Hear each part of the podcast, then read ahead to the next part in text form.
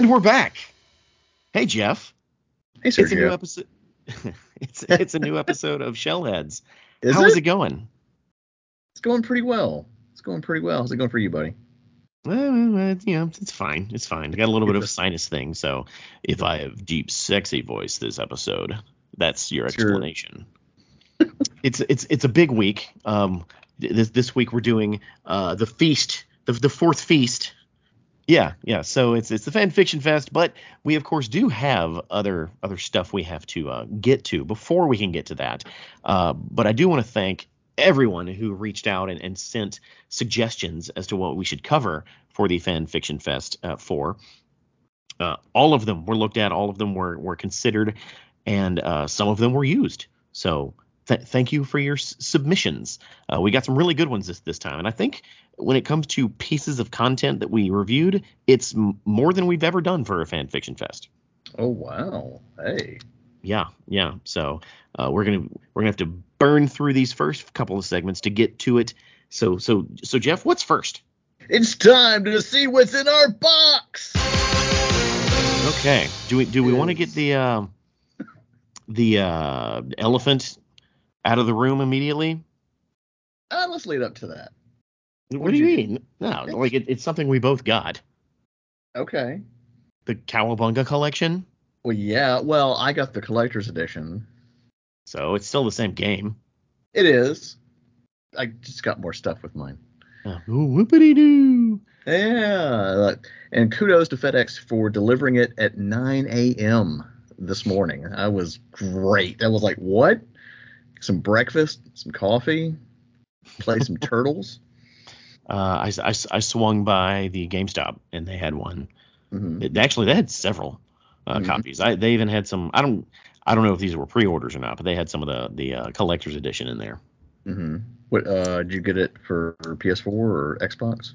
I got it for PS5. Oh, hey, look at you! I keep forgetting you got a PS5. I have a PS5. Lucky sob. Yeah, I, I actually saw a PS5 in a Walmart today. Hmm. So so I, I think things might be returning to normal, Jeff. It was like a hot second, and then it was gone. Probably. So, the Cowabunga collection. As of right now, based on 27 critic reviews, the Cowabunga, the Cowabunga collection has a 79 Metacritic score. Okay. That is pretty good. Yeah, I don't, you know, usually go by critics, but Oh, well, on Xbox, it has nine critic reviews and it has an 85. hmm. Um, critics Hmm. are typically right. Um, especially Not when all the time. typically they're right, especially when you aggregate their their scores. Like one critic can be wrong or can be or can have an opinion that is that, that goes against the consensus, but Mhm. consensus is usually right. That that's where Metacritic comes in to give you an idea of whether or not a game is good, right? I'd say they're more trustworthy than Rotten Tomatoes. Rotten Tomatoes does the exact same thing. Eh. I still don't trust re- user reviews anyway. Oh, user reviews are trash. We're not talking about user reviews. Yeah. Uh, so 79 is not bad. It's not a bad score. Um, No. No. And I have yet to play mine, uh, just because I'm trying to finish Death's Door before I throw that thing in, and I know that we don't have to play it until right before next episode. Right. Well, I I I uh, I played a bit of it, uh, and uh, greatly enjoyed uh, what I got to play. Um, I'm looking forward to diving in uh, probably tomorrow or after we get done tonight. Maybe, you know, it's.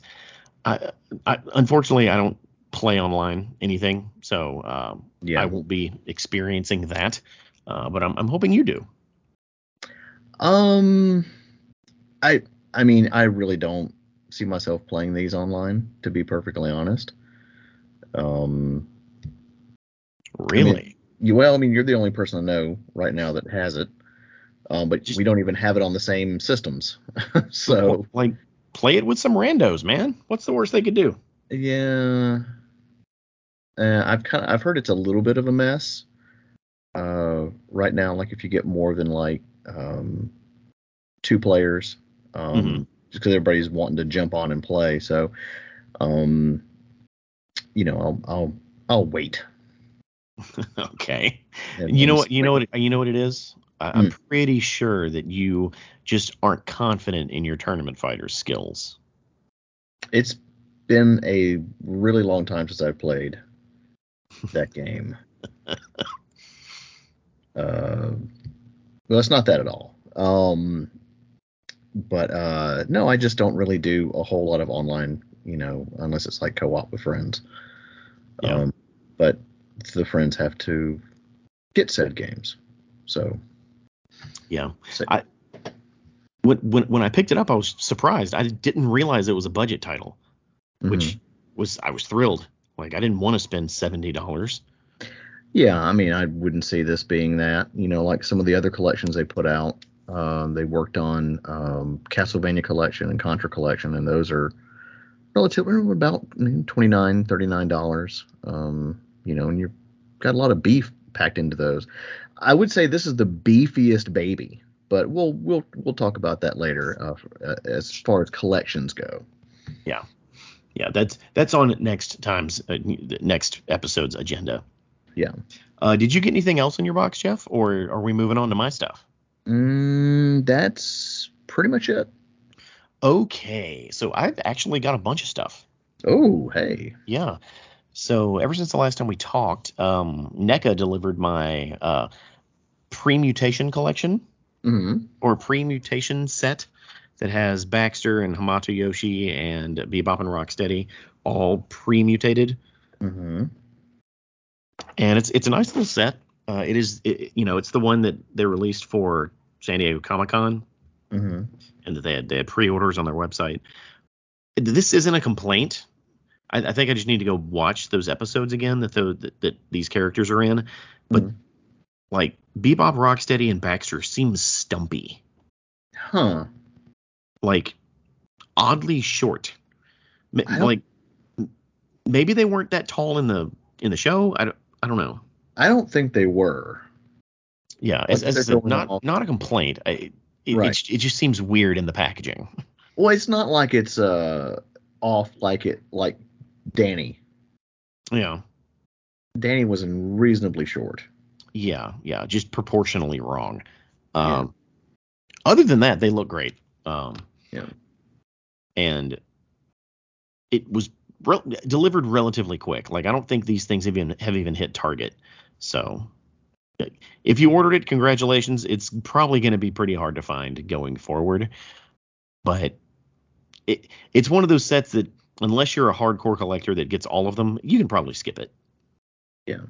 Yeah, I, I can totally see that. Yeah. Uh, the other thing I got was from Playmates.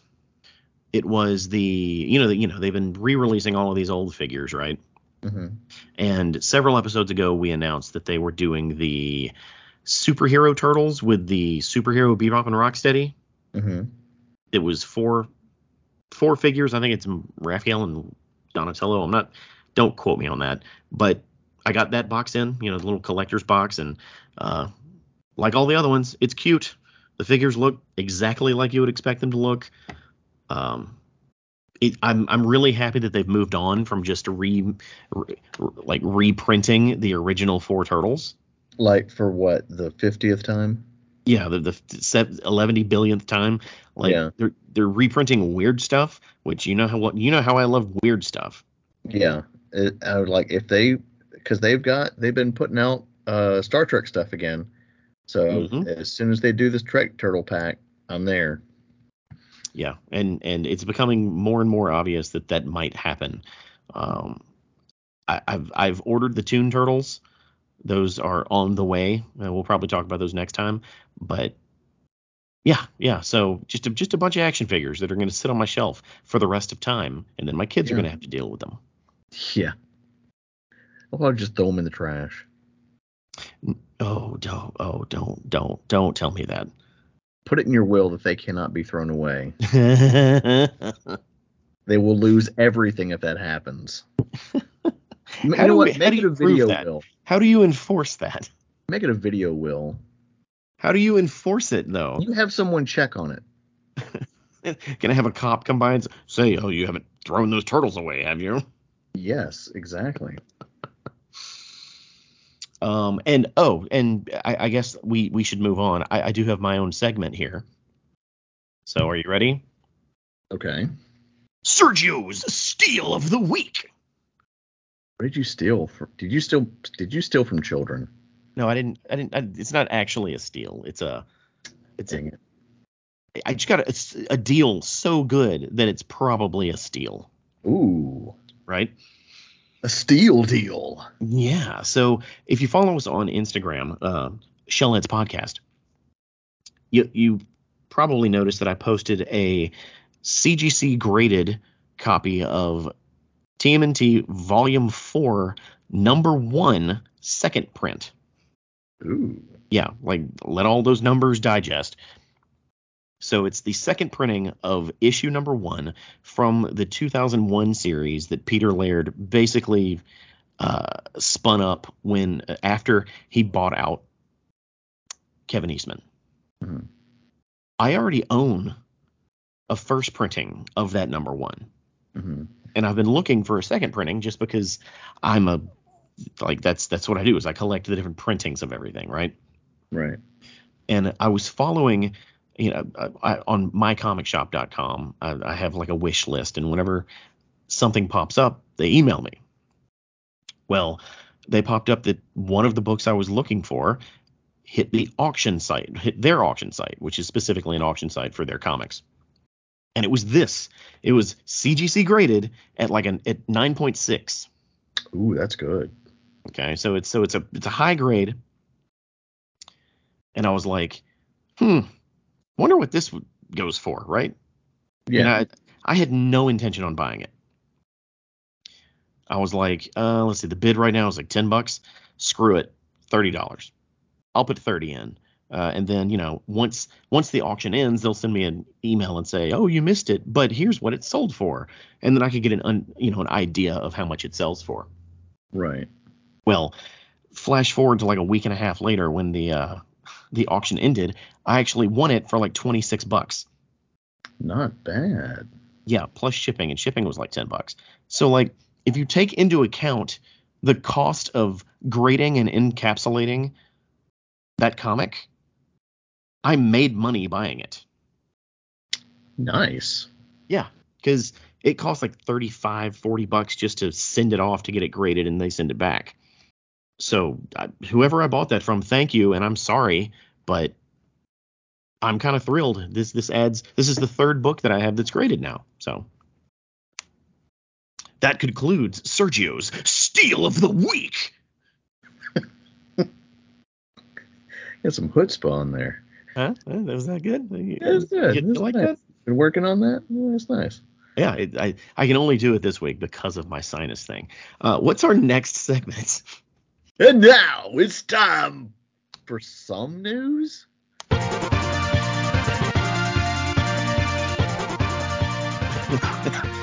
yeah, we we like cobbled together uh, like a couple of things.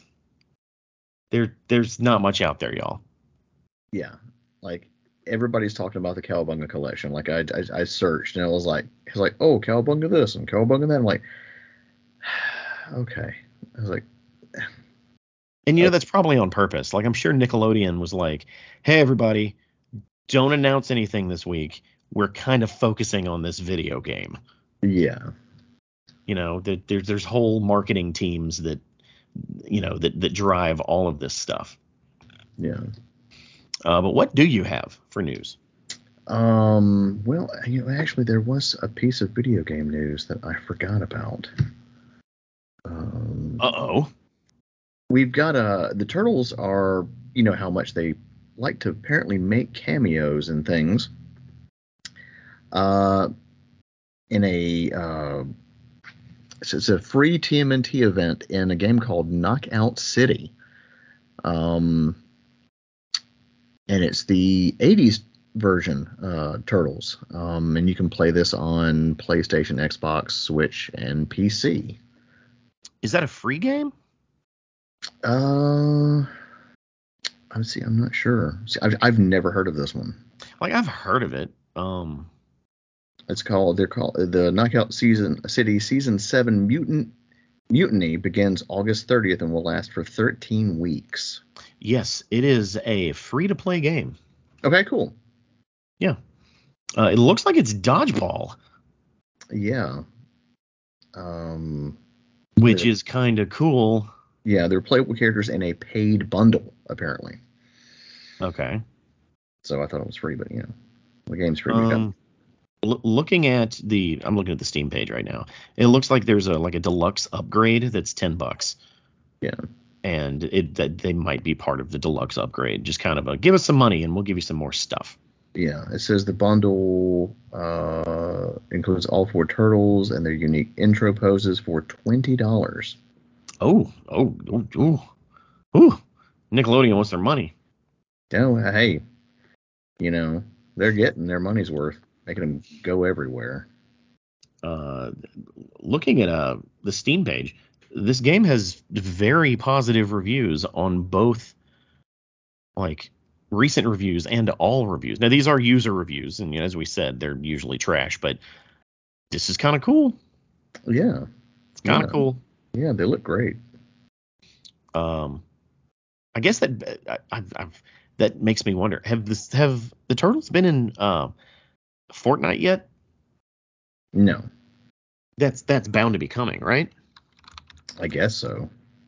I mean, if you know Indiana Jones and Darth Vader and Spider Man and Goku can all show up, know, Ariana Grande. probably.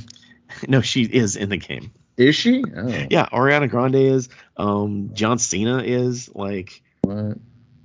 it, it is. It is the metaverse that we've been looking for Yeah. forever. Uh, I, yeah, I don't. I don't think the turtles are in Fortnite. No, they're not. We But would heard guarantee- by now. Guarantee you, next year when the movie comes out, the turtles will be in Fortnite.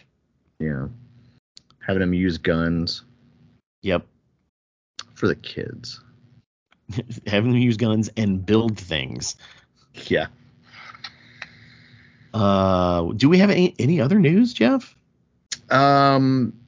Well, uh, a company called uh, Iron Studios um, is working on a pretty boss Shredder statue.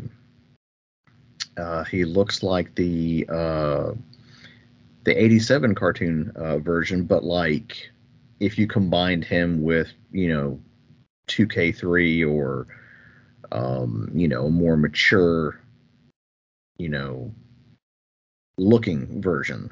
Um, he looks he looks for lack of better terms pretty shredded.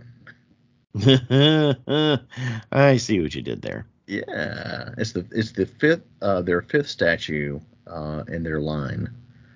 Um, and this one's about looking like the price is about two ten, so it's not grossly overpriced.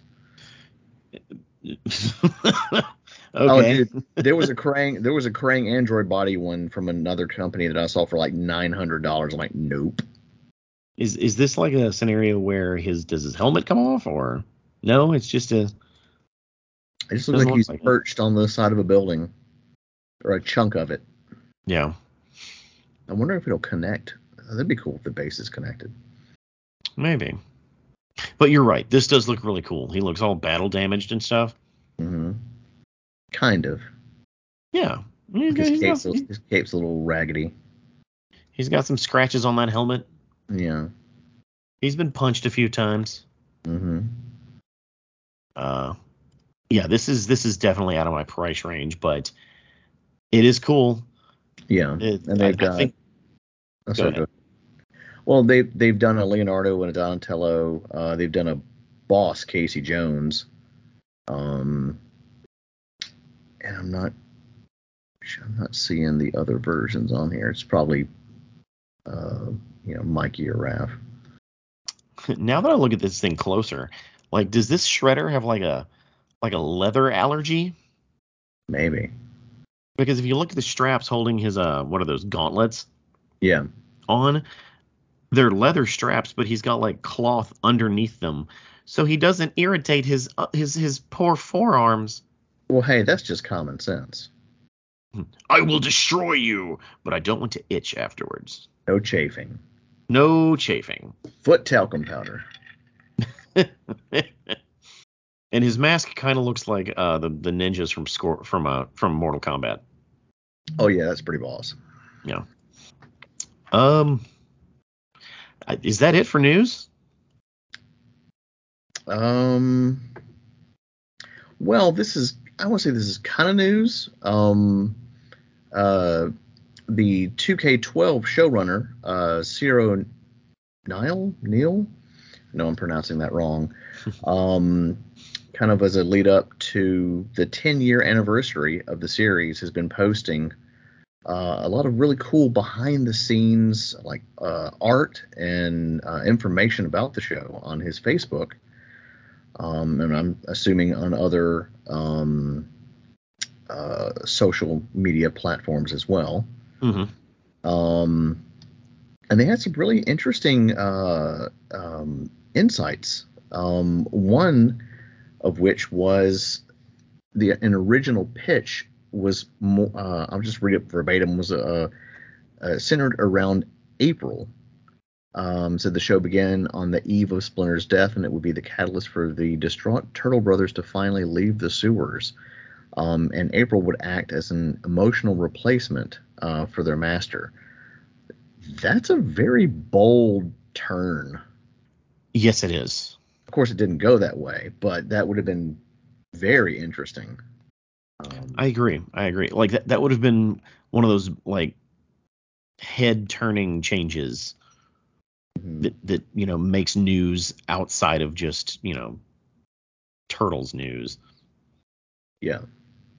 It's like, oh, now April is their sensei. What? Yeah, kind of like someone a, call CNN. Yeah, kind of like an Elseworlds or like a What If uh, type story uh, segment, which I, I do enjoy those. Yeah. Um, so yeah, that's that's cool. Yeah, and like you know they he would talk about different characters and stuff, and um, uh, he's a big uh, just like you know this cheesy uh, 80s uh, ninja movie uh, uh, fan. Um, and originally, uh, he had wanted Master Splinter to be to be voiced uh, by actor Sho Kosugi, which is essentially Mr. Ninja. Like this guy was in uh, all like the best like ninja movies um, mm-hmm. back in the day, but unfortunately, um, he's retired. And oh, what could have been because he's he's pretty great in those movies. They're they're a lot of fun. Hmm. So so he's been retired retired a long time then. Yeah, yeah.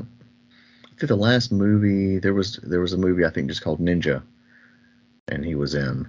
Uh, it was pretty bloody. Uh, that might have been his last one. I'm not 100%, but uh, very very cool. Other than that, you know, just go check out his socials because uh, he's posting all kinds of stuff, and I'm sure all these um, images are uh, more or less are in the uh, 2K12 art book, uh, which you can find at your maybe your local comic shop or you know favorite select retailer online. Maybe I don't, I don't know how hard that is to find. I know I have it, but I, have I bought it. it when it came out. Yeah, I, I got a copy from Offbeat. Yeah, yeah. Um, this is kind of news, kind of. Um, so Instagram user at Golden Shredder. Oh, cool. That's a cool yeah, name. Golden Shredder.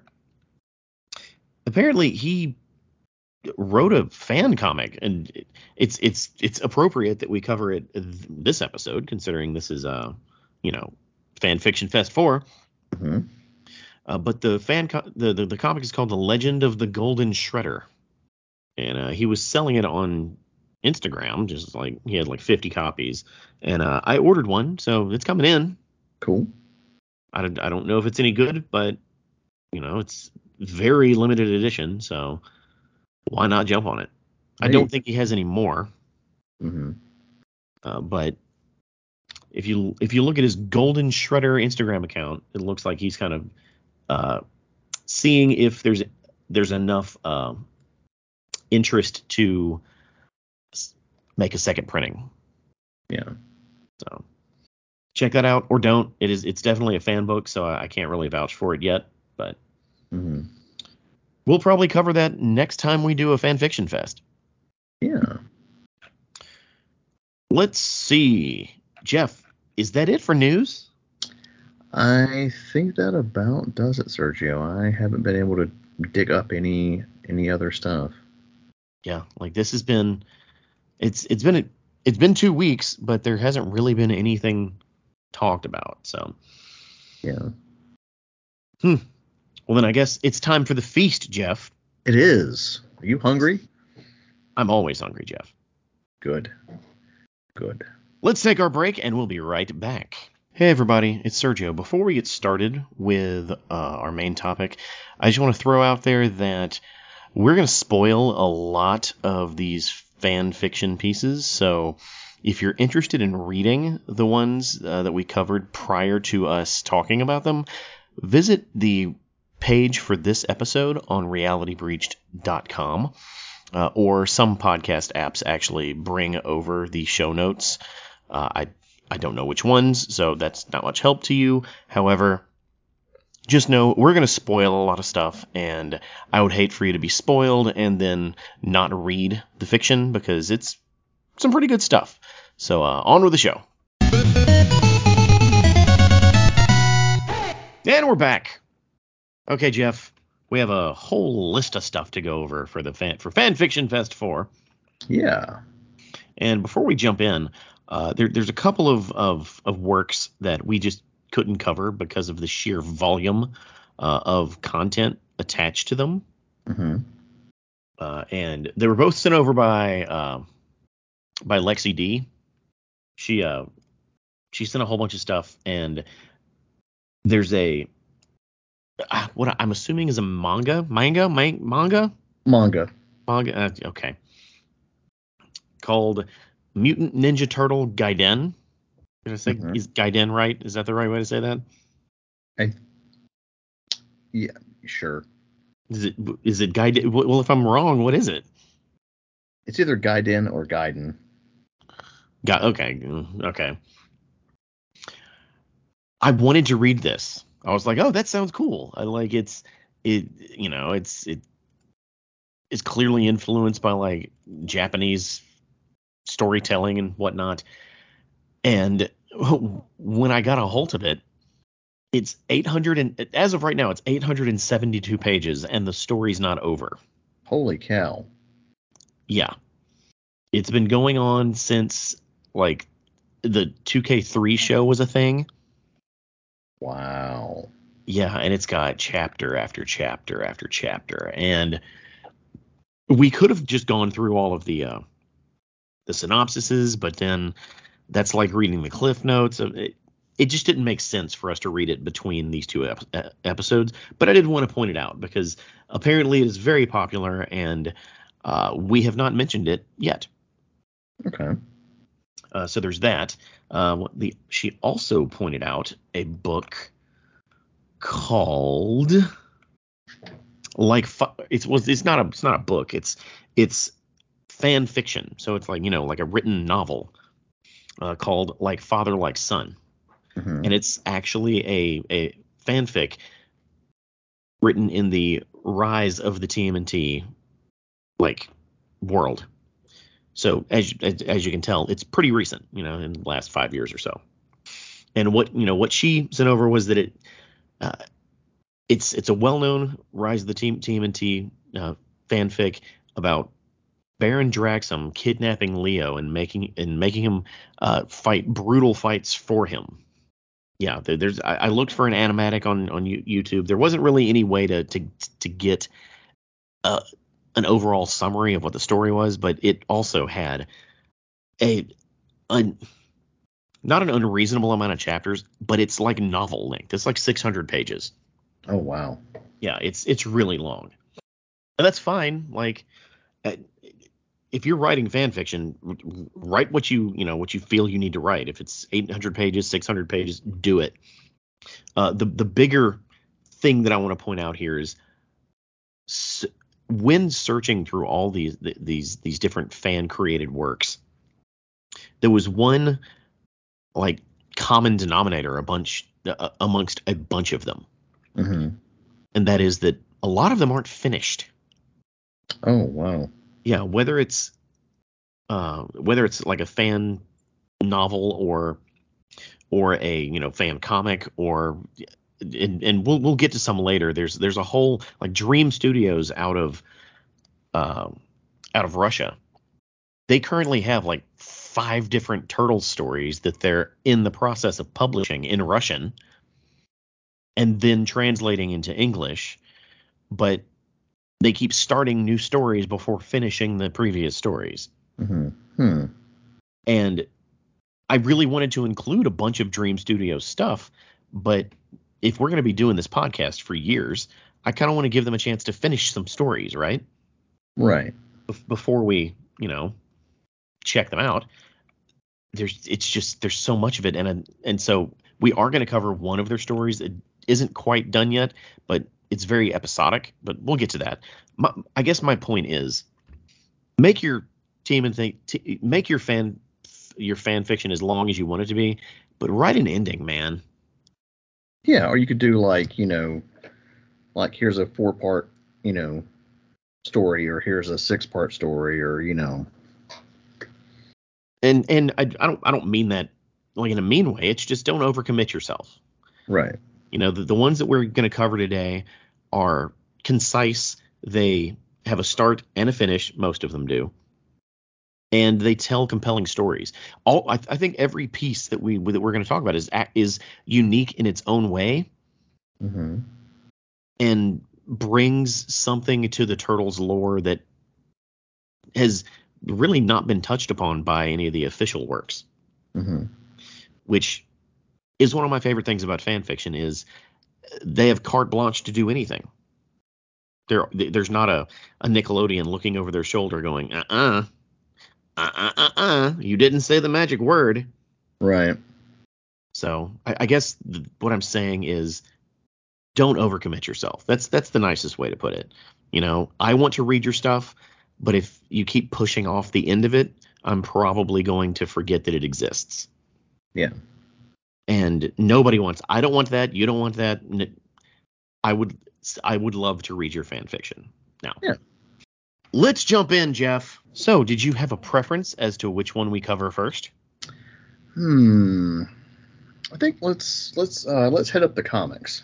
the comics first Yeah. okay we we read a a nice chunk of comics uh which one do you want to talk about first I think let's do um the one-offs because we've got we've got two one-offs and then we've got um several like multi-story.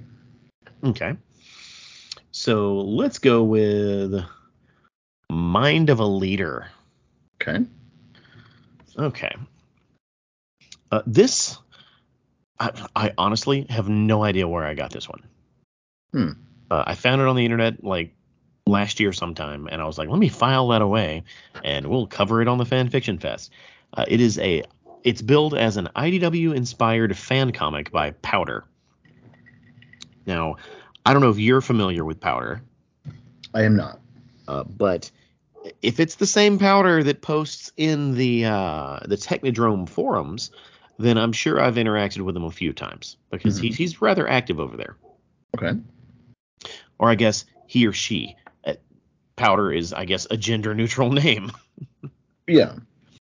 Uh, it's it's a IDW inspired in that it takes place kind of at, at the end of the the arc where Leo was brainwashed by the Shredder and Kitsune, hmm and it's clearly set in uh, Northampton, and even the art style is similar to that of uh, Sophie Campbell, who did the art for the Northampton run. Hmm and it's it's it's a very introspective book where Leo is kind of narrating to himself uh, a, as he kind of comes to terms with what he did while he was brainwashed and and how he can be a better leader and what what it's going to be like going forward.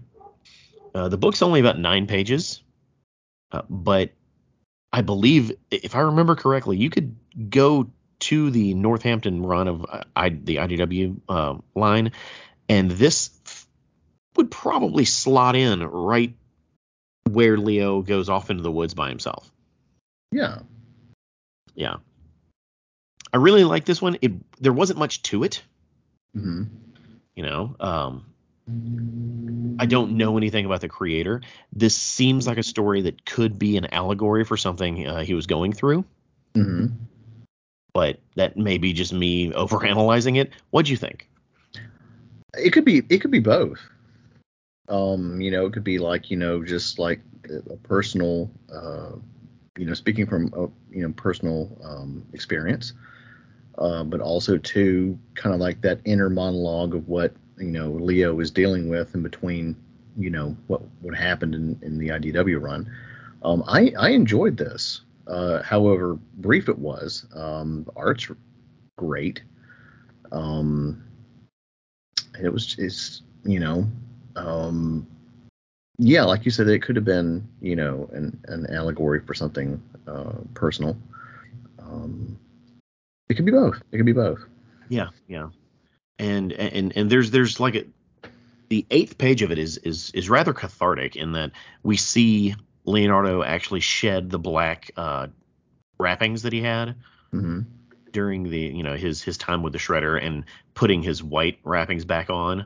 And we see him kind of emerge from the woods as his old self. And as i said that's it slots pretty well into the into the actual run it's based on. So i i like it. Um i honestly i wish i knew where to find it. Hmm um it's at the bottom it is uh, labeled with powder aka caseyjones.deviantart.com uh, i don't know if you can find the whole comic there but that might point you in the right direction. Hmm uh, it's cool. I like it. Uh, but we have to move on because we have a lot to talk about. Yeah. What's the next one? Let's see. Let's talk about let's talk about slash. Okay.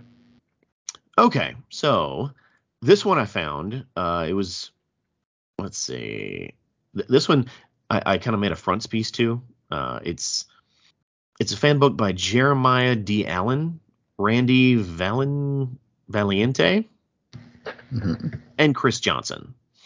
And if you're familiar with the the TMNT entity uh, blog uh, at on on blogspot.com, uh, they're I don't know who runs that, but it's a very um, all-encompassing look at Turtles comics, hmm and this was kind of sent to TMNT entity when back when Slash was being introduced into the IDW book, and there was a little like backstory written on it, and you you you know Go Green Machine, right? yeah Don't you have a history with Go Green Machine? Yeah i was uh very briefly um uh, a writer um for some of the segments um and uh it um changed hands uh over over the the last you know chunk of years i think a guy named toka is running it now I'm familiar with that. I'm familiar Yeah. with that guy. um so i'm not sure. I haven't been to it in in, in forever. Yeah. um but uh it was uh it was, it was a lot of fun uh working on that. And it's kind of uh wild uh, uh coming back full circle uh to more coming back to more ninja turtles you know uh stuff. So. Yeah, yeah. And, and and the reason I bring up Go Green Machine is because apparently in the year 2009, right before uh, Peter Laird sold the turtles to Nickelodeon, Go Green Machine was putting together like a a uh, like a book of collected stuff.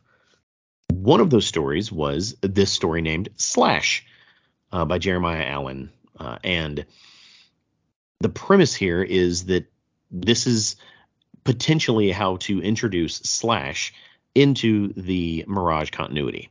mhm.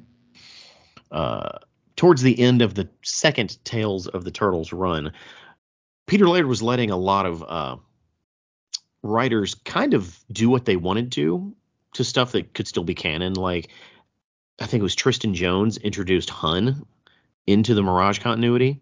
hmm like really late in the Tales uh, Volume 2 run. So it wouldn't be really out that far out there to think that someone could write a story that Peter Laird would like that would introduce Slash. And and that's what basically the premise behind this is. So it's it's a really cool little nugget. Um I again, this one I don't know where to find. This has the website on this one is www.myspace.com slash Kansas Comics. So I, who knows if that's still a thing, hmm but you might be able to find it. It's just one of those that I that I've had sitting in a folder for a while. This one, Slash is part of an ancient turtle race that was on Earth prior to humans, and the Triceratons came, killed all of the turtle race that was here. He was the only survivor somehow he ended up in present day New York, the same present day that the Utroms had had settled in, which is spoiler alert, a plot point in volume four of the Ninja Turtles. And Slash was really upset because he blames the Utroms for what happened to his his people. Well, he they meet up with the turtle and it's a fight between Slash and another turtle and eventually the the Utrom leaders step in, or I'm sorry, Agent Bishop steps in, working with the Utroms. They wipe everyone's mind and basically wipe Slash's mind back to before he knew anything about any of this stuff, basically making him a child, and that's why he wants his binky, his palm tree in in th- this story is another very short one. It's only like what 11 yeah, it's 11 pages including my frontispiece. And uh again, really really solid. Like just surprisingly good considering how short it is and what they're trying to accomplish. What'd you think? I really enjoyed this one uh, a great deal. Um, and like if you hadn't told me, you know, that it was a fan deal, like it looks, the presentation's really nice. Um, you know, it just looks like it could be, you know, uh, from Raj, you know. Um, Mhm. And it's a, it's a very interesting uh, take on Slash, and so I really enjoyed uh, I really enjoyed this one a lot. Yeah, and, and Slash has a pretty um, unique look in this one. hmm He does have a very spiky uh, shell, um, but there's a, there's a lot of anger in him. Oh yeah, like a Uh, more intense Raphael. yes. Well, he has to be. Slash is pretty uh pretty fierce. Uh, but yeah, so much story is told in the the 11 pages here. And and you're right. If if if you told me this was a backup story in a Tales volume 2 book, I would believe you. Yeah, totally. Yeah. And that can't be said for a lot of these. Like a lot of these, as good as they are, do have some fatal flaws that would keep them out of, you know, a major publication. This Mhm. one doesn't really have that. And it, it it probably benefits from being black and white. Mhm. Um so I don't know. I like it. Uh, you got anything else before we move on? Um, I think. Let's see. Oh, there is a little Easter egg. Oh, there are two Okay. Easter eggs. Uh, if you look carefully uh, at the end of uh, uh, the issue uh, where he's looking for his binky, you can see a plush Ray Fillet yes, you can. on the floor, and I'm not sure the panel underneath that. I, I that's it's not Leatherhead. No, it looks like an aardvark. Yeah, Maybe. usual. Yeah, I don't know. But yes, it was the only little kind of cool Easter egg. Yeah, and, and I, I like how they tied it into all of the the previous Mirage lore. Like it's it's pretty faithful. I like it. Yeah. Yeah. Um, let's jump over to the the the fan movies for a moment Okay. and just knock out the big one. The, the the the big one that was the biggest production that the most people sent me to for, for us to watch, and that is Casey Jones Live Wire. Oh man. Casey Jones Live Wire is a uh, short, what, 30 some odd minute uh, fan film that you can find on YouTube. It is very easy to find. Apparently, it was crowdfunded and it was made by a larger team than I thought. Like, did you see how many people were in the credits?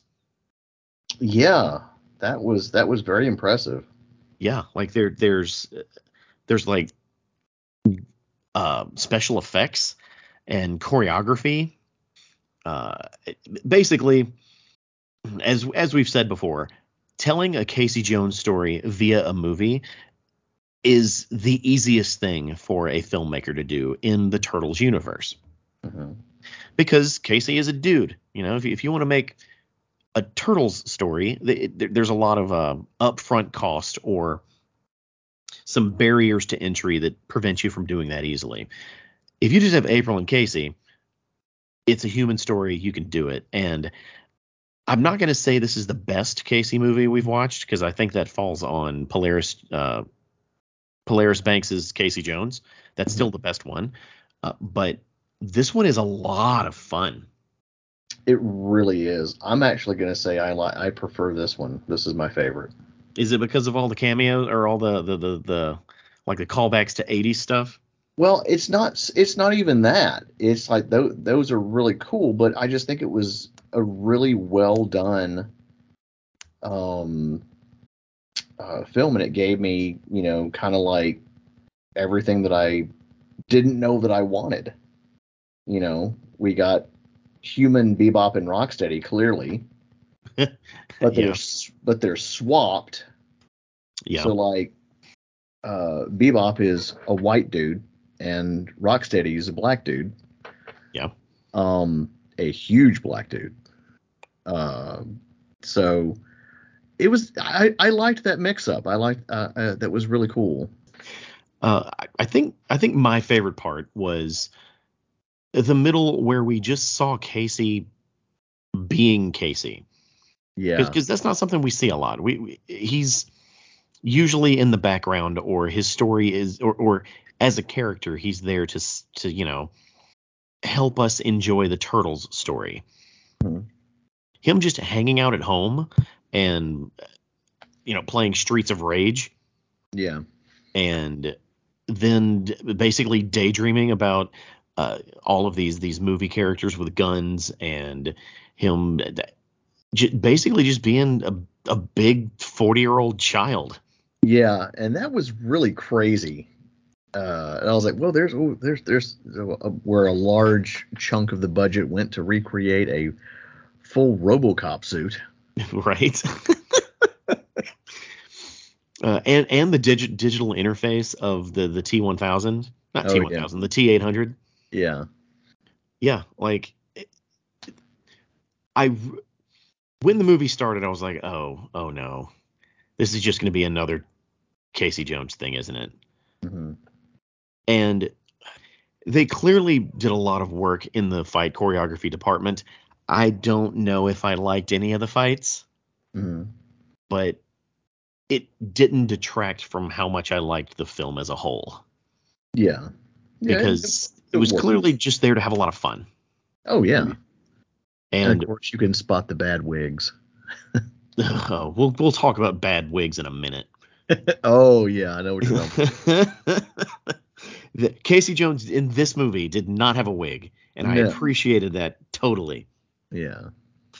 Uh, what I also really really liked, like, like I liked it so much, I want to see it in like a real movie, like a you know real production, is the design of the foot soldiers. I absolutely loved that. It was like 50% 87 foot soldier design and 50% uh, I don't know the name of the character but the the the skull and bones guy that's on every Megadeth album hmm like it's kind of a, a an average of those two things and it was just comic booky enough or just ridiculous enough to make me smile, but it also looked menacing enough for it to work. Yeah. Uh, so I, I guess let's talk about that ending. Oh, dude. Your boy showed up. He did. Wh- What'd you think about th- the metalhead? Oh my god, that was fantastic. Like I did not expect that. I, I expected like one of the turtles. So it it it, it definitely subverted expectations. Um, as I had none going in, and then I was like, oh, here's Metalhead. I'm like, wait, what? yeah, yeah. That like I I liked how they used metalhead. I don't know if I liked the metalhead costume. Yeah, It it, it wasn't as good as their RoboCop costume. yeah. I mean, it's perfectly fine for what Yeah. you know what they could cobble together. Yeah. I really liked their April O'Neil. Oh, she's a total babe. she really had some Sonya Blade energy going, didn't she? oh, she? definitely. Oh, yeah. I love like is like kind of like a, you know, she's in an orange, not orange, uh, yellow style, you know, workout outfit, which kind of reminds me of uh, Bruce Lee. Um, just very cool. So, so it's it's 30 minutes. It's on YouTube. It's easy to find. It's again Casey Jones Live Wire. Hopefully you watched that before we talked about it because we just spoiled everything. It's fine. Um, Yeah, maybe put it like a before spoiler. You know. maybe, may, maybe. Yeah. Uh, but that was a lot of fun. I, I really liked it. Um, let's move on to another one of the films. This one is kind of less a film and um, more an animatic. Uh, the the growing up uh, TMNT 2K12 fan story. Mm-hmm. Uh, you, you you did watch that one, right? Oh yeah. So I was not prepared for what this story like handed out. Yeah. Like it started out as this this like cutesy little you know drawing of the turtles as kids, and it's like hey we're three years old and blah blah blah blah blah, and and the narrator you know is, is telling the story as as the story goes on, and and it's it's not animated per se, but it's like images accompany the story as it's told. hmm and since it fits in the the the, the 2K12 universe, it kind of attempts to fill in some of the backstory of here's how the turtles were when they were kids, and then here's how the turtles are as you know them, and then here's what happens after the events of the show, hmm and it gets dark fast. It does, and I'm not okay with that. You're not okay with it, Jeff? No, I'm not. like I very much appreciate when a fan is just like, you know what? Let's just start killing people. And I- this Oh. one I this one I don't want to spoil because it uh it is very much a gut punch. Yeah.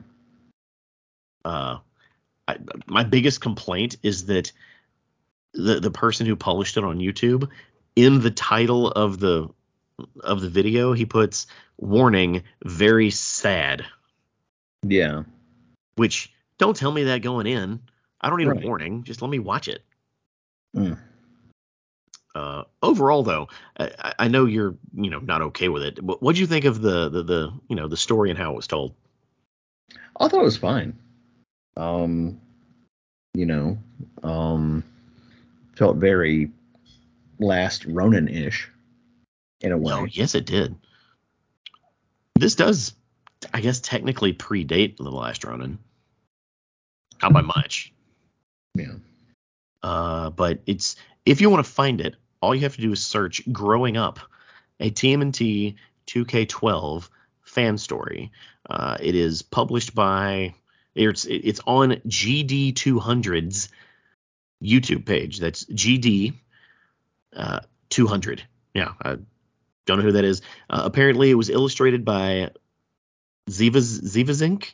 Zivaz Ziv, I I don't know why I'm trying to pronounce internet usernames.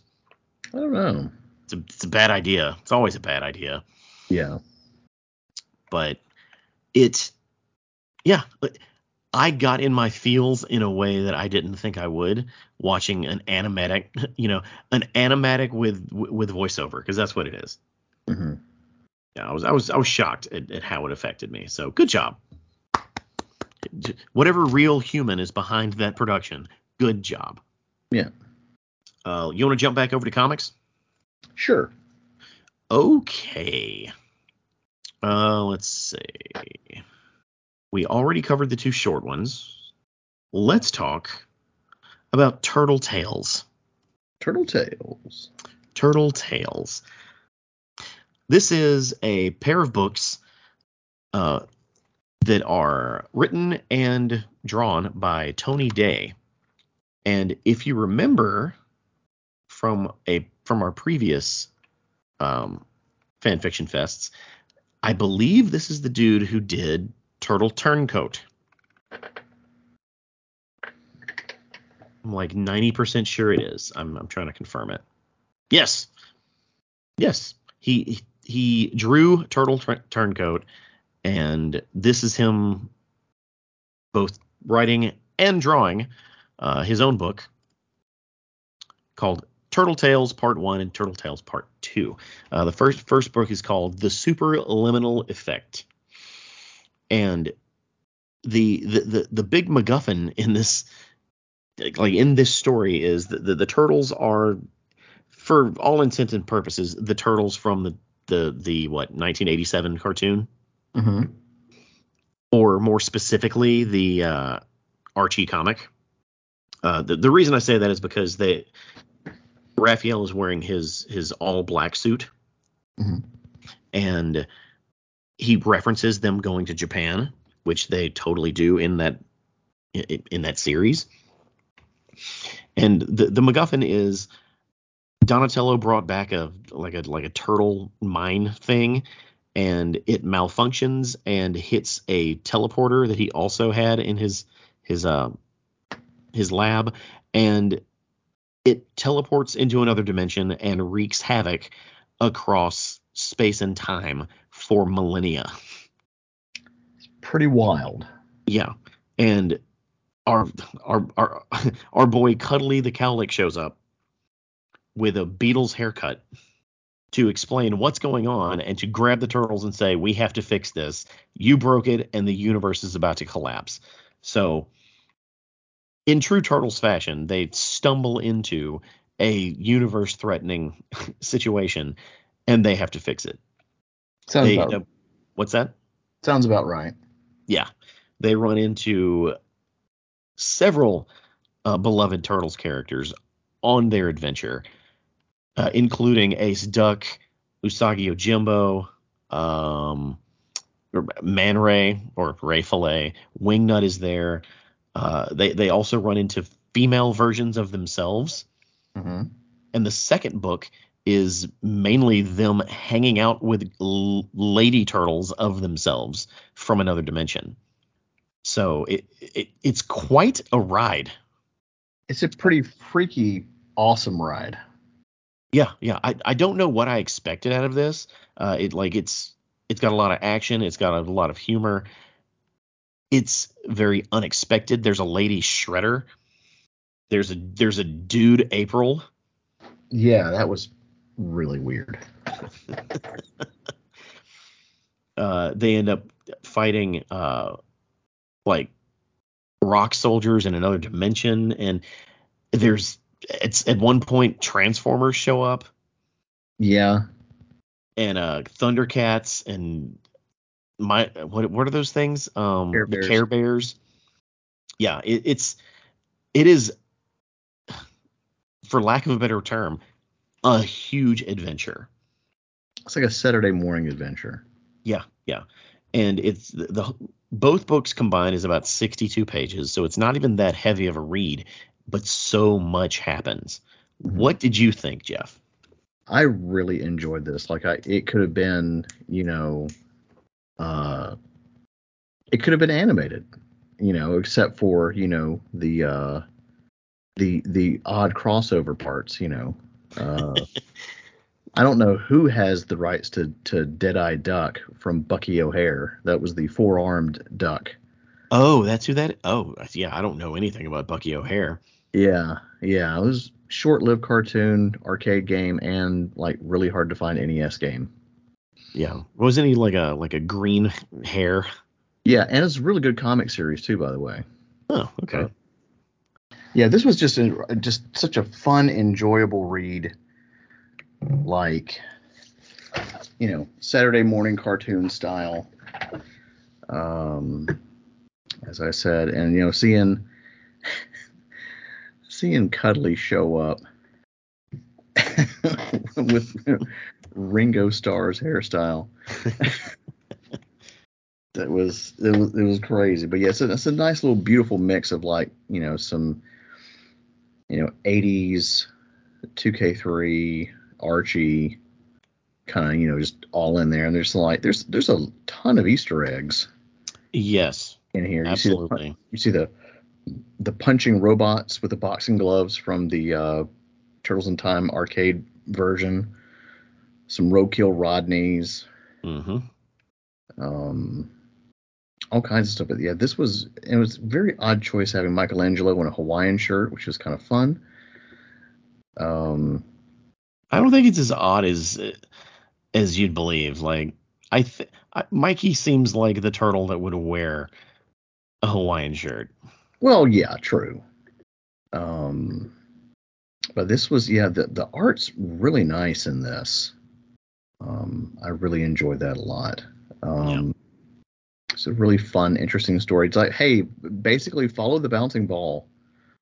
Yep. You know, all throughout. Oh, by the way, it's a death sphere. Like, wait, what? Basically, and tear apart all the fabric of reality. Yeah, and I, I, really like that the the episode starts with or not episode. the book starts with Donnie basically being a hoarder. Yeah.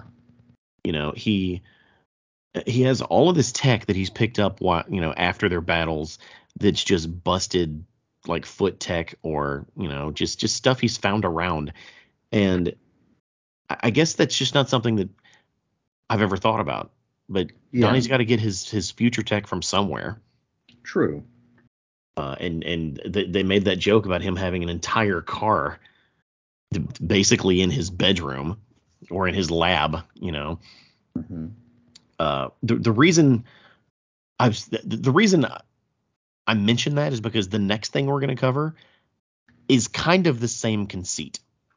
Yeah.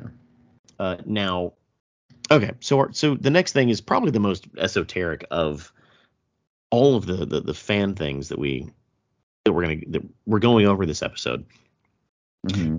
And I think we've talked about this before. If not, it was on our our Instagram page there's a modder who customizes action figures and toys and, and like you know cars and vehicles and stuff for the action figures uh, named Monty.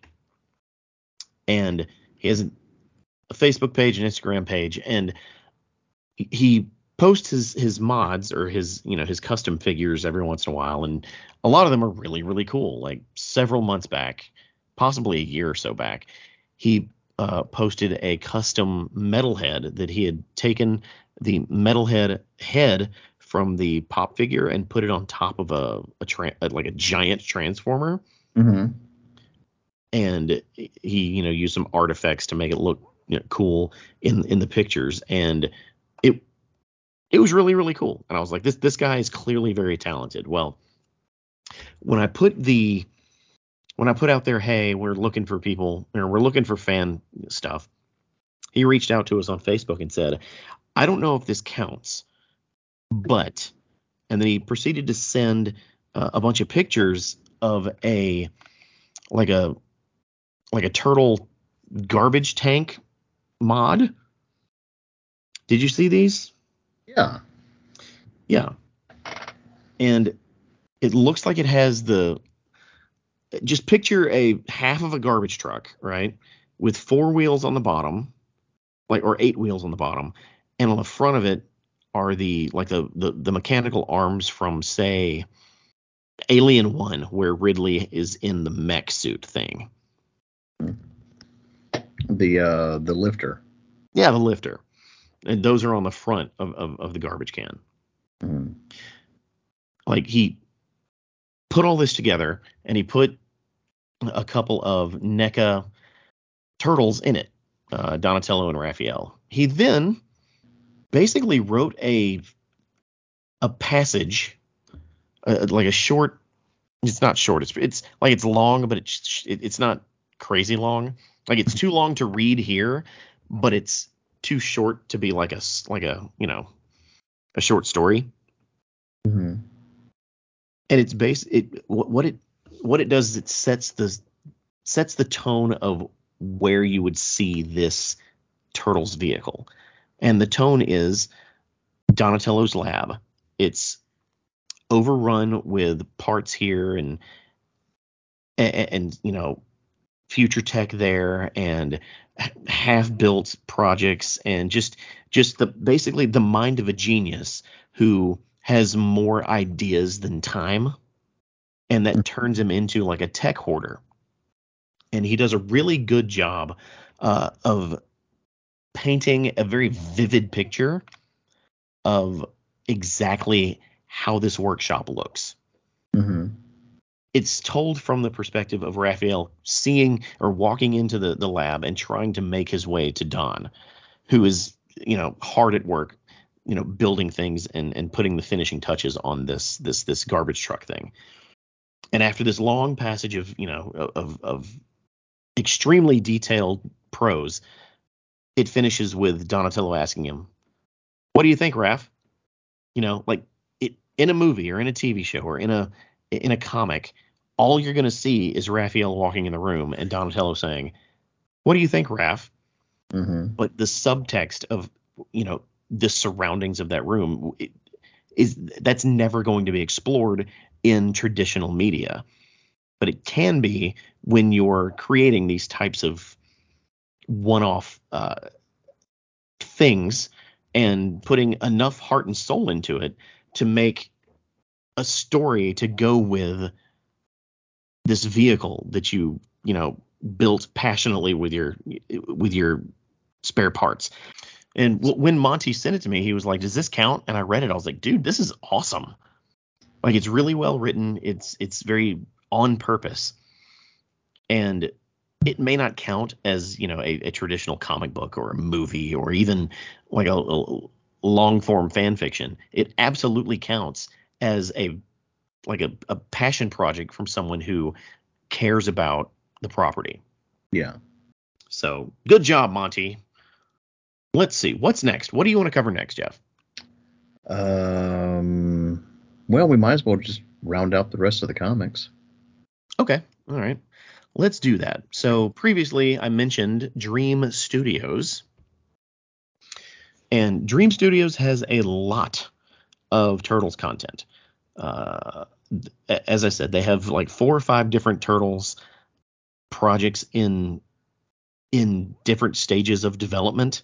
Uh, they've got TMNT Illusions, TMNT Origins. They've got Special Agent Ravenwood. They've got uh, Bebop and Rocksteady Bravery and Stupidity. They've got two or two or three others that have not even been translated into English. Uh, this is a Russian-based uh, production company, and so th- they just churn these things out, and it's a, maybe a few issues per year Mhm. you know, with in the varying stories they're trying to tell. The one that we tackled this time technically isn't done because there are a couple of books that have not been translated yet, and unfortunately, I don't speak Russian, Jeff. Yeah. Neither do I. Yeah, yeah, uh, but that the translated books. Most of them are translated like most of the, the the the word blocks are translated well enough that had you not known it was from Russia, you wouldn't realize it was translated. Uh, the one that we're tackling is TMNT Illusions. Uh, story and script by, I think it's Artyom. Is that how you say that? I think so. Yeah. Uh, artwork by Dasha Ko. And this is a series that's been published since 2017. Yeah, it's like one book in 2017, a couple in 2018, and book four was published this year. I say published. They put it on the internet. I don't I don't know if they ever did actual physical runs of these. But this is probably the most radical of all of the tales that we read. Would you agree? Oh, definitely. Definitely. so the story that's being told in this like in this set of books, it's all black and white, and most of it is told through narration, right? And basically, the Shredder is positioned as the good guy. He is working. He, he and the Foot Clan are working with the government to clean up crime in the New York City streets. The Turtles and April O'Neil are fighting against the Foot Clan as the bad guys. Dum dum And dum. Yeah, dum dum dum. Yeah. And in the first issue, in the first tale, we learn that April O'Neil is basically a a crime lord. Yeah, she looks like a cross between uh, Jessica Rabbit and the uh, what was it the Black Queen, Dark Queen, uh, whichever it was from uh, Battletoads. I was gonna go with uh Morticia Addams. Uh, maybe a little bit. A little little little bit of Morticia in there. Um and like she she is the leader. Um d- during the the the story she has Baxter Stockman mutate the turtles to be to, to be warriors for him. H- Hamato Yoshi was still the trainer of the turtles, but he got sick or he was no, he he was attacked during their training and to save his life he was mutated into a into a rat. So Splinter is still a rat, but he then dies and now the turtles work specifically for April O'Neil to do her bidding, right? Mhm. It's it's it's it's a wild wild tale. Yeah. Especially when you get to the later books. Because the the first few they, they they set it up as the turtles are the bad guys. The turtles are the bad guys. Here's the story we're telling. The turtles are the bad guys, right? Mhm. Uh, in the second book, Casey Jones shows up and he's trying to infiltrate April O'Neil's uh, organization. Uh, and it seems as if he does so, and like so much so that he sleeps with April and he's trying to get a, a, a USB drive with information about the Foot Clan to help the government bring them da- not the Foot Clan. Uh, what was the name of their clan? Cannot remember. Mm. the family. It was just called the family, and he ends up getting the, the USB and turns it over to the uh, to, to the authorities. And then in the very like last pages, he shoots himself in the head, falls to the ground, and is revealed to be an Utrom. Dude, Uh huh. that is some bonkers stuff. Yeah, yeah. It, it's wild. The the Utrom is then crawling out of his chest, just busting out of his chest, alien style, to walk through a portal that was popping out of a uh, a, a, uh, a briefcase. Mhm. There's we we then find out that that Casey Jones was let into the the inner circle of the family because April O'Neil knew that he was trying to infiltrate and she ended up putting a virus on the USB drive that allowed like the the, the family to infiltrate into the the the the, the president's uh, Oval Office. But before all that, we find out the turtles aren't really the bad guys because April O'Neil is is, is like one of the few humans left on Earth that has not been infected by an Utrom uh, because of like her bloodline, and she's trying to rid the world of the Utroms because they're parasitic uh, creature, and because of this, she seems like the bad guy, and the turtles seem like the bad guy, but she's doing it for the sake of the human race. Like it is wild, man. This is one of the most insane things I think we've read because you don't everything you think you already know, you don't. Yes. It just flips the script so many different times. It, it's it's like a masterwork in uh retconning the entire story Mm-hmm. because you could read the first issue and the story could be over for you. Or you could read the first issue and the second issue and everything you learned in the first issue is kind of is altered in issue 2 and the story could be over. You don't have to read any farther. But if you read issue 3, everything you learned in the first two issues is now overwritten and everybody's alliances are changed and is this is this what Russian stories are like? I guess I've not read any Russian stories, but it's it's it's full of twists and turns. yeah, man. I I liked this way more than I thought I was going to. Yeah. Uh, there, there's issue, issue three has like what is it?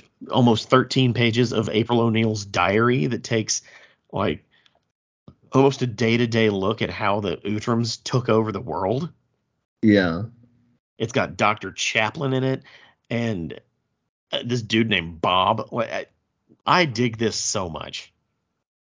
It's it's a really enjoyable read. I, I really I really liked um uh, the inking on this and it Mhm. being you know having the uh, the bubbles uh, be uh, red with black uh, lettering, which was a really nice uh, kind of pairing. Oh yeah, yeah. The the the the, the art direction is kind of stunning because of, of of the direction they go. I, I think my only issue with it is that the turtles are kind of characterless. Yeah. They, they're they're window dressing in this story that you know is is mainly about the humans, but it's not that's not really a complaint, I guess, because I don't care. Yeah.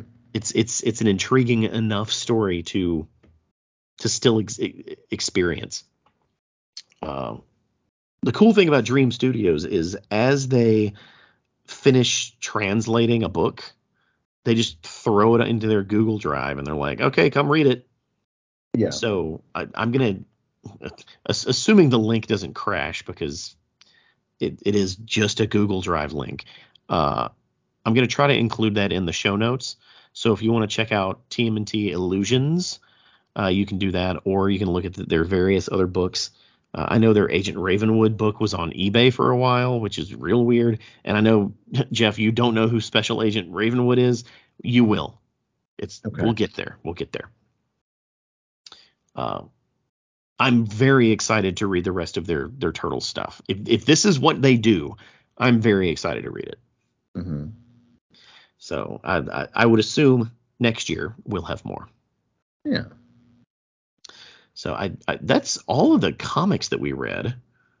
Uh, and as I said, a, a lot of the other comics we didn't read because they were incomplete or just entirely too long. Now, if if Shellheads gets to a point to where we're out of regular turtle stuff to talk about, we may dive into the you know the guide end story or uh, actual fan fiction, fan novels. Uh, but that's very far in the future if if it ever happens. So I've I've kind of earmarked both of the the suggestions that came through on those and said maybe someday. Yeah. Yeah. Uh, let's see. We have two other things. Is it two? One. Yes. let's talk about Rise of the TMNT as vines. Oh man, that's a that was a bonkers ride for like three minutes. Yeah. Oh yeah. It is it is three minutes of the rise of the Teenage Mutant Ninja Turtles in basically six second comedic shorts created by various uh, creators. Some of them are fully animated, some of them are halfway animated, some of them are like animatic drawings or storyboard looking. But it, I wish I knew more about Vine. I really do. Yeah, I'm not a Vine person. Yeah. Wh- what I do know is it was owned by Twitter. It was six six or seven second videos, and a lot of creators got very famous because they could tell a story or a really funny joke in six or seven seconds, right? Yeah. I've seen Vine compilations on YouTube and various other things, but Vine is so far in the past now Yeah. because it doesn't exist anymore. Uh, it's so far in the past now that a lot of my recollection of those collections is gone. Ed, you timed that perfectly. That rhymed really well. No, Recollection of the collection. Yeah. I think I think the vines that are represented in this are basically redrawn versions of real vines. It's entirely possible. No, I'm, I'm pretty sure it is. Uh, at least on some of them. I, I like I. I'm not going to do the work trying to track down these old vines, but it's very it's very easy to find. Just search "Rise of the TMNT" as vines. It's the it, the one that I that we're talking about was the one posted by the account Rise as Vines Mhm. And it's got about 275 view, uh, 275,000 views. And how many times did you laugh out loud? A lot. I mean, you know, we, we all know that Rise just lends itself extremely well to comedy, but it's it's not it's never like over the top. It's always just like, you know, just kind of perfectly timed. And it kind of carries over to this as well. Yeah, that, that that's a really good point. Like a lot of Rise's comedy can be summed up in seven seconds or six mm-hmm. seconds or however however long a vine is.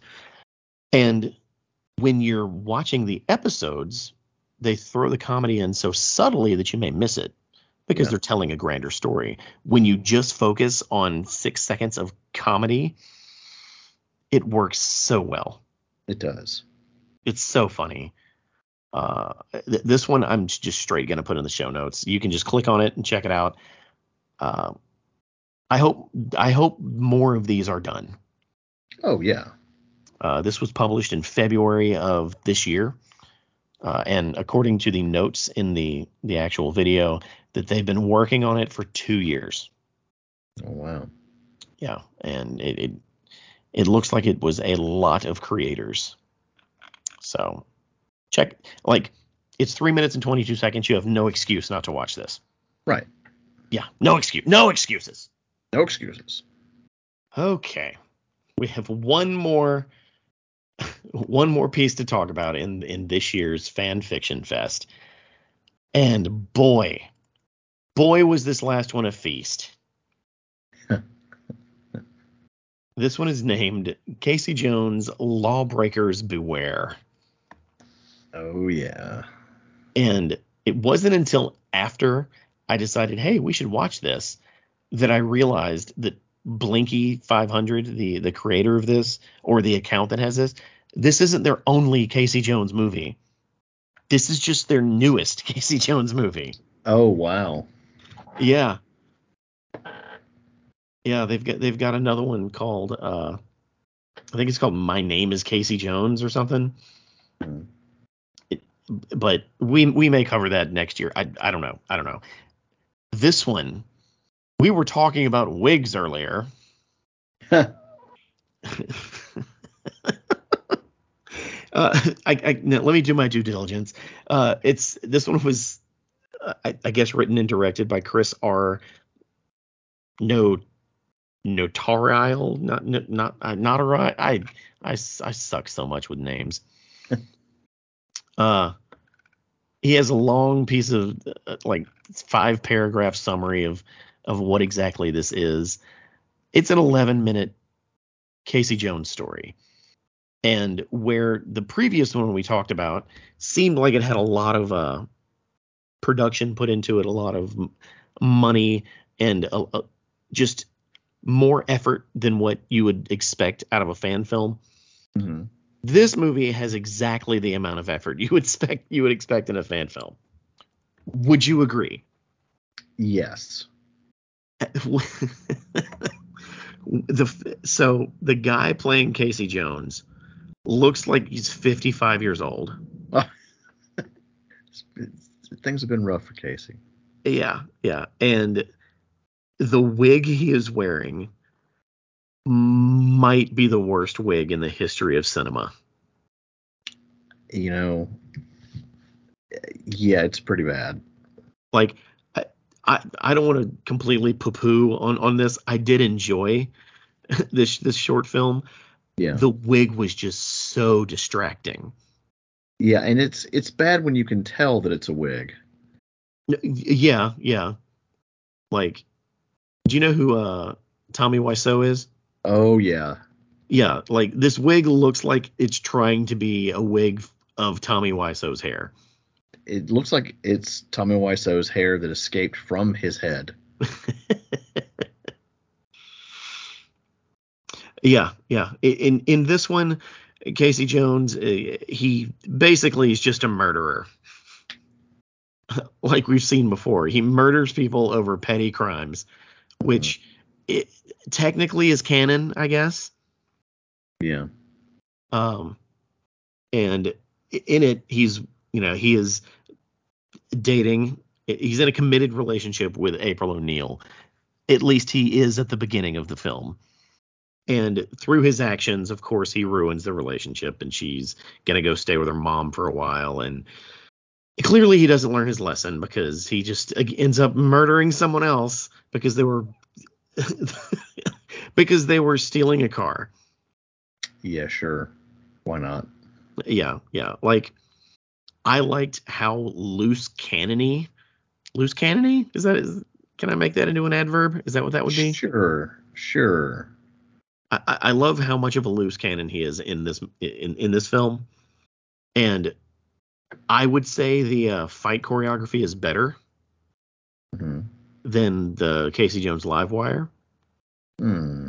It- or let me rephrase that: the choreography may not be better, but the camera angles they used during the fights was be- were better. Yeah, I can, I can, I can give you that. Yeah. Yeah. Uh, it's it's it's fun. It's ridiculous. It's short. Um, I don't know if it's good though. What do you It's- have to say about it? It's enjoyable. Um, you know, um, I was, I, like I said, like now all I can think about is the wig. You know. Um, it was, you know, uh, of course, April's in this, and another, another babe, um, uh, is is playing her. She's wearing the. Uh, oh I mean, we clearly know it's April because she's got a yellow coat and red hair. and red hair. Um, I do like the uh the shots of the city. Yeah, there were some some really good. I think those are drone shots.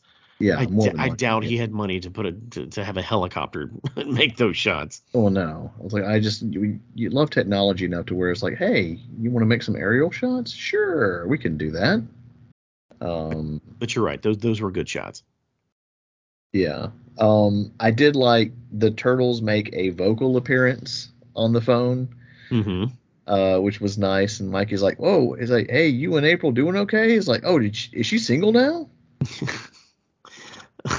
Ew. You, Mikey. Ew. Come on, Mikey. Come on.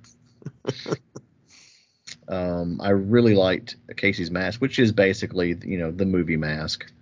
Yeah. Uh, you know, beaten up, uh, which is cool. Um, yeah, th- I think the fights are a little, a little better. Uh, they flow a little better in this. Yeah. Um, doesn't mean the ones in uh, Livewire aren't, you know, thoroughly enjoyable. But as you said, it's all about the camera angles. Um, so Yeah.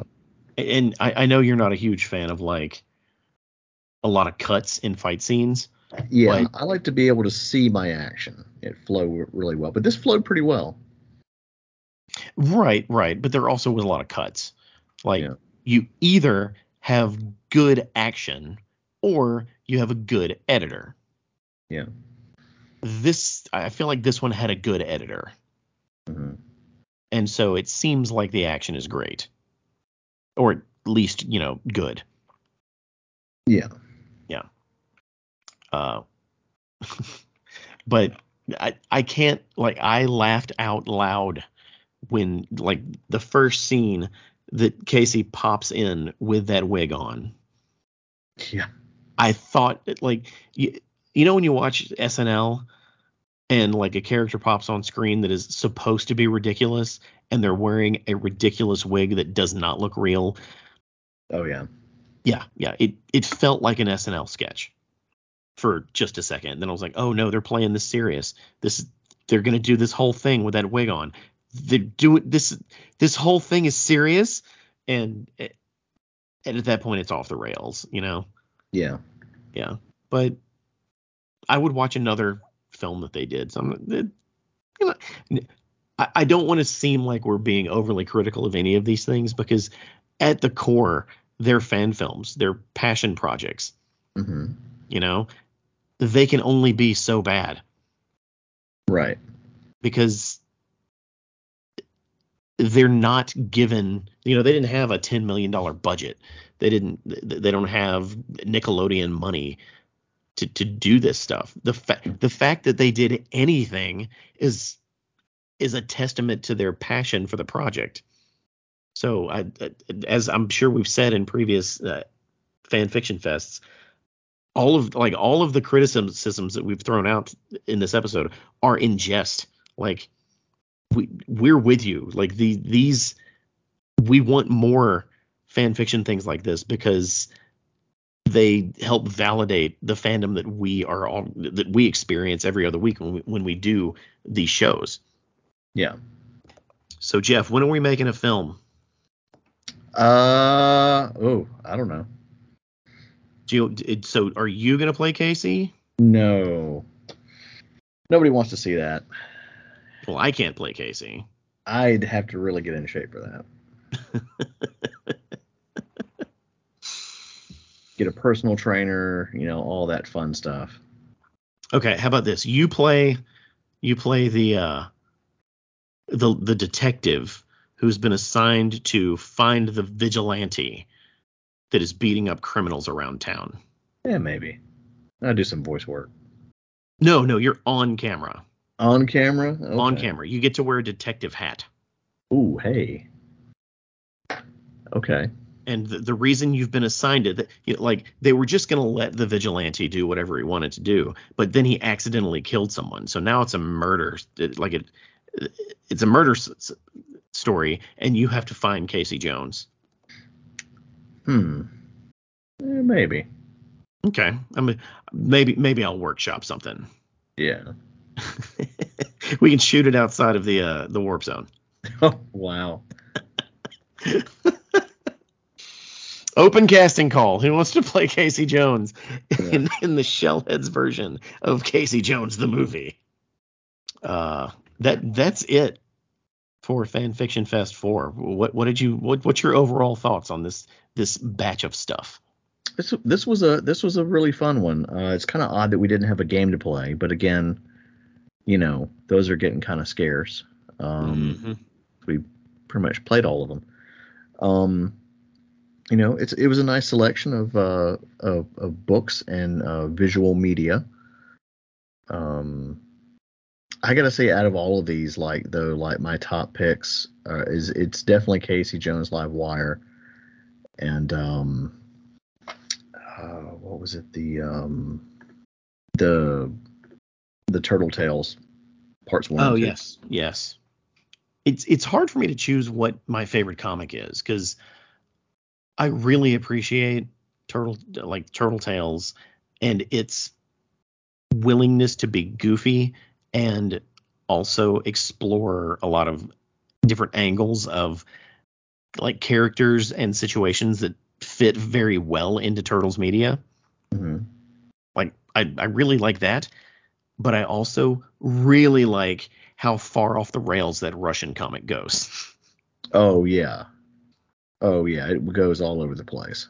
Yeah, yeah, like the, the, the, it's so chaotic that I can't help but respect every page of that comic. So I don't know. I don't know. Livewire is without a doubt the best that we that we watched, but but you're right. This, this was a good this was a good chunk.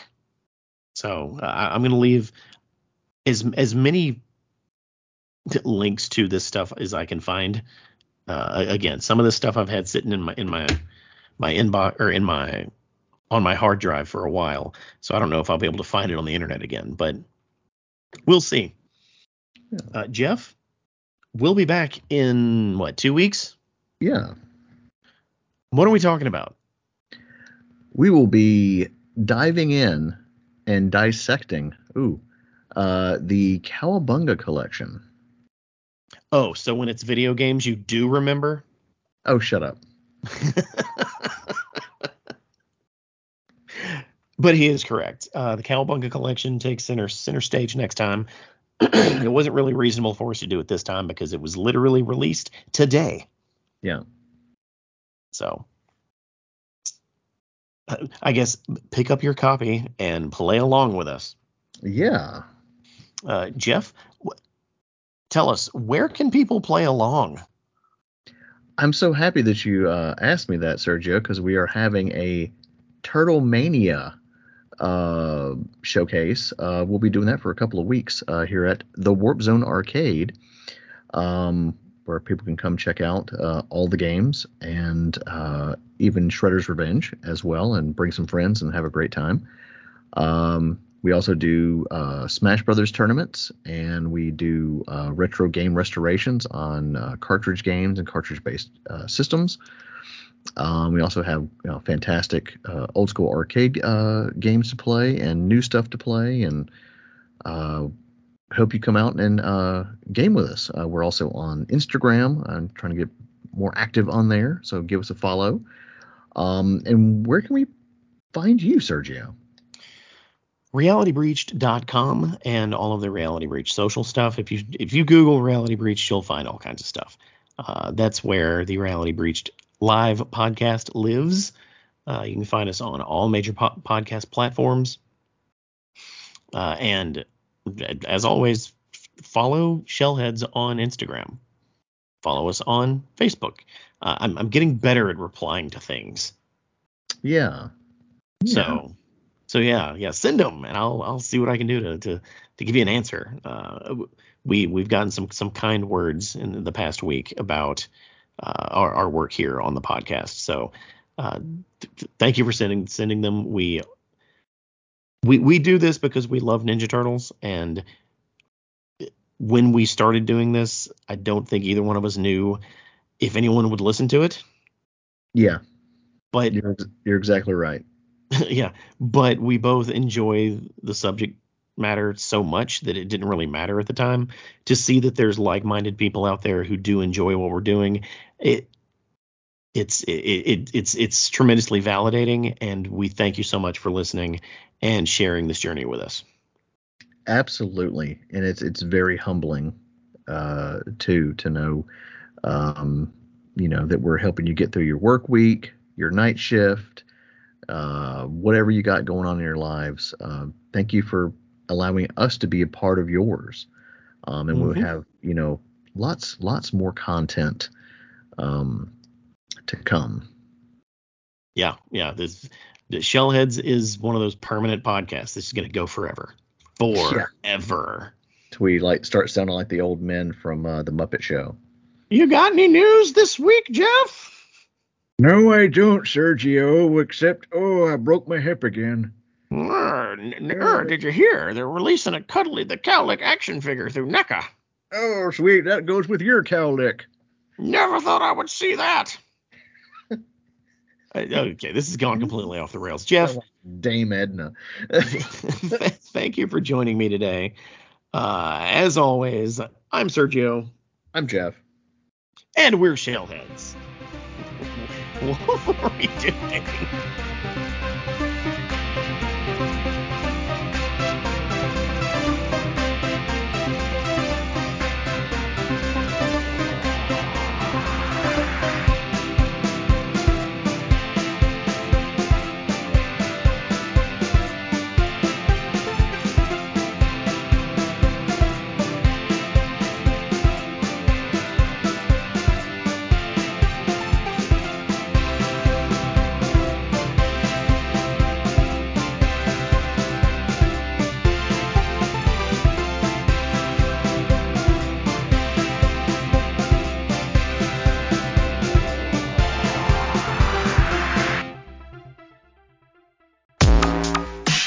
Don't miss an episode of the Shellheads podcast. Visit realitybreach.com or subscribe on Apple Podcasts, Stitcher, or anywhere you get your podcasts.